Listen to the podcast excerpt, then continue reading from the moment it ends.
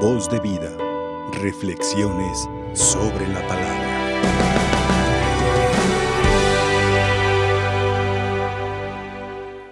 Estamos escuchando en este evangelio pues este trozo de la escritura que bien pues podemos llamar pues el episodio de Lázaro el pobre y el rico Epulón. Digo, así se puede eh, conocer tradicionalmente este episodio.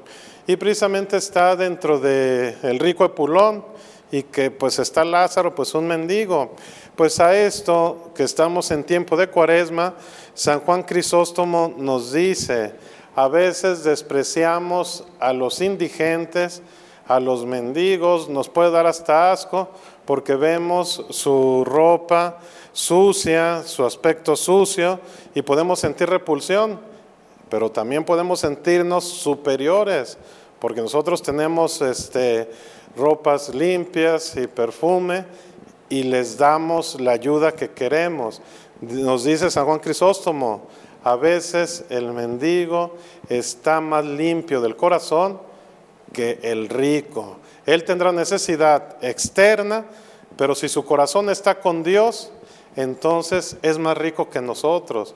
Y nosotros que podamos tener ropas limpias y perfumes, puede estar nuestro corazón podrido.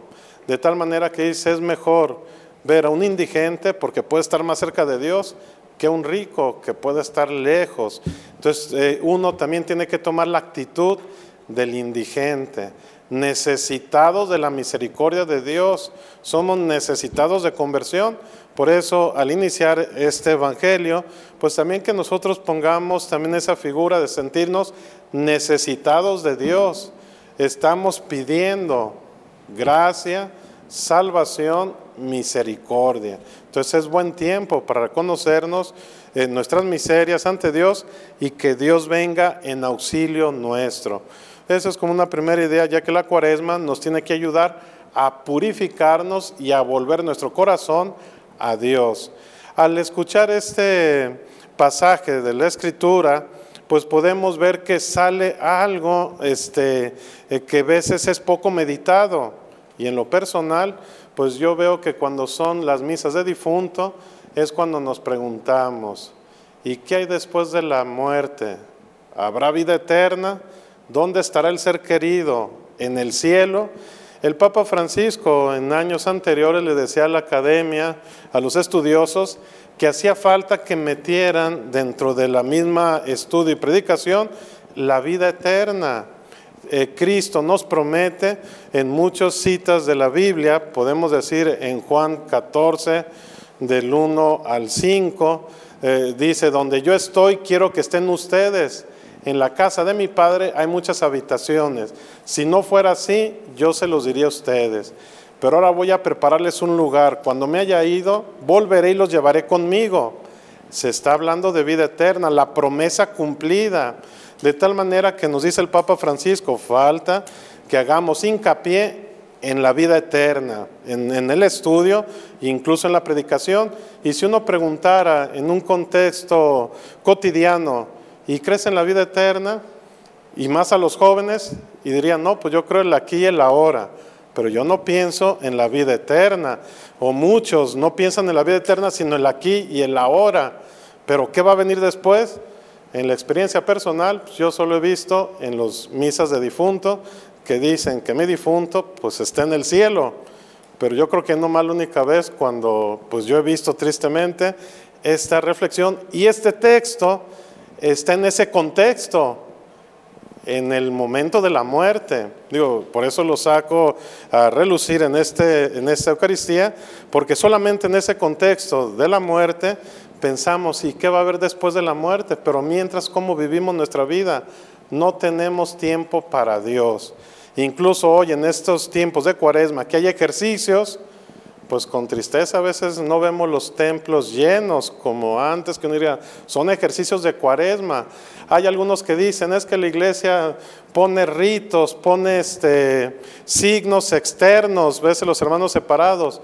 La iglesia es madre y maestra y ya sabe que sus hijos se distraen fácilmente. Y por eso Dios ha puesto este tiempo de cuaresma para decirnos, haz un alto, medita, piensa y nos pide a todos ese recogimiento como madre y maestra de la iglesia que ya nos conoce, que nos distraemos. Entonces por eso es un tiempo fuerte de purificación, de preparación, de volver nuestro corazón a Dios. Entonces hoy, en esta segunda semana de Cuaresma, se nos hace ver esa vida eterna. Hay vida eterna, el hombre está hecho para la vida eterna y, y nos dice Santiago, Santiago 2, del 14 al 16, digo, ahí la pueden ver en la Biblia, Santiago 2 del 14 al 16, si dices que tienes fe y no haces buenas obras de amor, eres mentiroso y no serás salvo. Si dices que tienes fe y no haces obras de amor, eres un mentiroso y no serás salvo. Entonces no basta tener fe, aunque yo tengo mucha fe, Santiago nos dice, los demonios también creen. Entonces, ¿qué tenemos que hacer? Obras de amor o si no serán salvos. La vida eterna entonces, ¿hacia dónde nos lleva? Hacia el cielo o el infierno, pues que uno dice poco, este, eh, se dice, y yo no me imagino a Jesús predicándonos historias que nos dé miedo. Nos está predicando la verdad. De tal manera que, ¿qué nos está diciendo Jesús antes de que pase? Pues que en esta vida va a haber vida eterna, o para el cielo o, fuera del cielo, que es el caso del rico Epulón, lo está diciendo. Por eso una primera conclusión que sacamos es que en esta vida temporal es el escenario donde nos jugamos el cielo o fuera del cielo, nos está diciendo la escritura. Es decir, el rico Epulón ¿Por qué no se fue al cielo o al seno de Abraham, donde Cristo en su resurrección, cuando bajó a los infiernos, es llevarse los que estaban en el seno de Abraham, los justos, y entró a la gloria? Ese es que se llevó a la gloria. ¿Por qué el rico Pulón no entró? Pues yo podría decir alguna actitud que ya el Papa Francisco nos lo ha dicho, la indiferencia. El rico Epulón fue indiferente a los demás, solamente pensó en sí mismo, en el egoísmo. El que es egoísta solamente piensa en sí mismo y es indiferente a los demás. Él nunca se dio cuenta que estaba el, el, pobre Lázaro afuera, ni lo vio. El Papa Francisco nos ha dicho los descartados. Entonces hay descartados, hay las periferias y uno está indiferente pensando solamente en nosotros mismos, nuestro egoísmo. Eso lo llevó a estar fuera.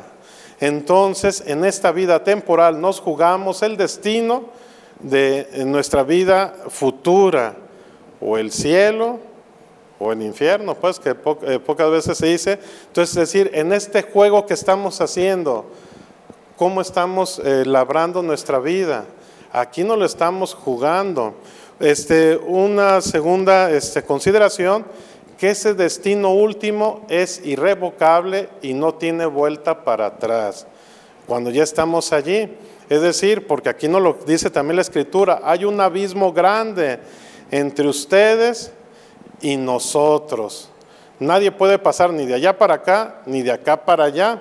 Bueno, viendo en una situación positiva, para que digan, ah, está predicando como Jeremías, el profeta del terror, este, una cuestión positiva es, quien ha alcanzado la salvación, pues ya se salvó, ya no se tiene riesgo de irse al infierno, puede decir, pues ya llegamos a ese lugar, visión beatífica, como diría Santo Tomás de Aquino, es eso algo positivo, estamos luchando por estar con Dios, pero en el amor, como dice Santiago, es decir, estamos en el amor y lo recibimos por amor. Nadie es merecedor, por eso nos dice Juan 14 del 1 al 5, en la casa de mi Padre hay muchas habitaciones y donde yo estoy quiero que estén ustedes. Nosotros, ¿por qué llegamos al cielo? No por nuestras fuerzas, sino por la voluntad divina. Cristo que dio su vida por nosotros y tenemos que bañarnos en la sangre del Cordero. Apocalipsis 21, voy a la puerta y llamo, de tal manera que Cristo da su vida por nosotros y yo entonces viene una tercera actitud, es decir, yo tengo que acoger la palabra de Dios, la fe. Tengo que acoger. Entonces la pregunta sería, ¿soy indiferente a la palabra de Dios? ¿O si la acojo, si le hago caso, si la hago vida? Porque también nos dice en este eh, final del Evangelio, manda a Lázaro. ¿Y qué dice Abraham? Si resucita un muerto, tampoco le harán caso. Si somos indiferentes a Dios, si estamos cerrados, si somos egoístas, ni aunque resucite un muerto. ¿Quién resucitó? Cristo. ¿Y cómo vive el mundo? Acogiendo el Evangelio, abriendo su corazón al hermano. Con tristeza decimos, no todos. Hay quien sigue, aunque haya resucitado Jesús, sigue viviendo en indiferencia, en egoísmo, en individualismo, cerrados en sí mismo. Por eso dice, si no escuchan a Abraham, a Moisés y a los profetas, ni aunque resucite un muerto. Es decir, si nuestra actitud es egoísta, indiferente, aquí está Jesús en la Eucaristía. ¿Y en cuántos templos? Solo la capilla del Santísimo. ¿Por qué? Porque somos indiferentes a la resurrección de Cristo. Si queremos tener la salvación, si queremos estar con Cristo, tenemos que quitar esa indiferencia.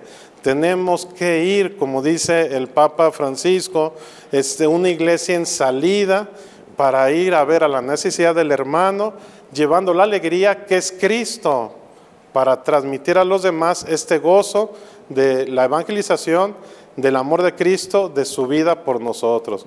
Bueno, pues que el Señor nos ayude y hoy nos haga sensibles a Cristo, a su palabra y seamos esos misioneros de esperanza, de gozo, de alegría. Que así sea. Voz de vida. Reflexiones sobre la palabra.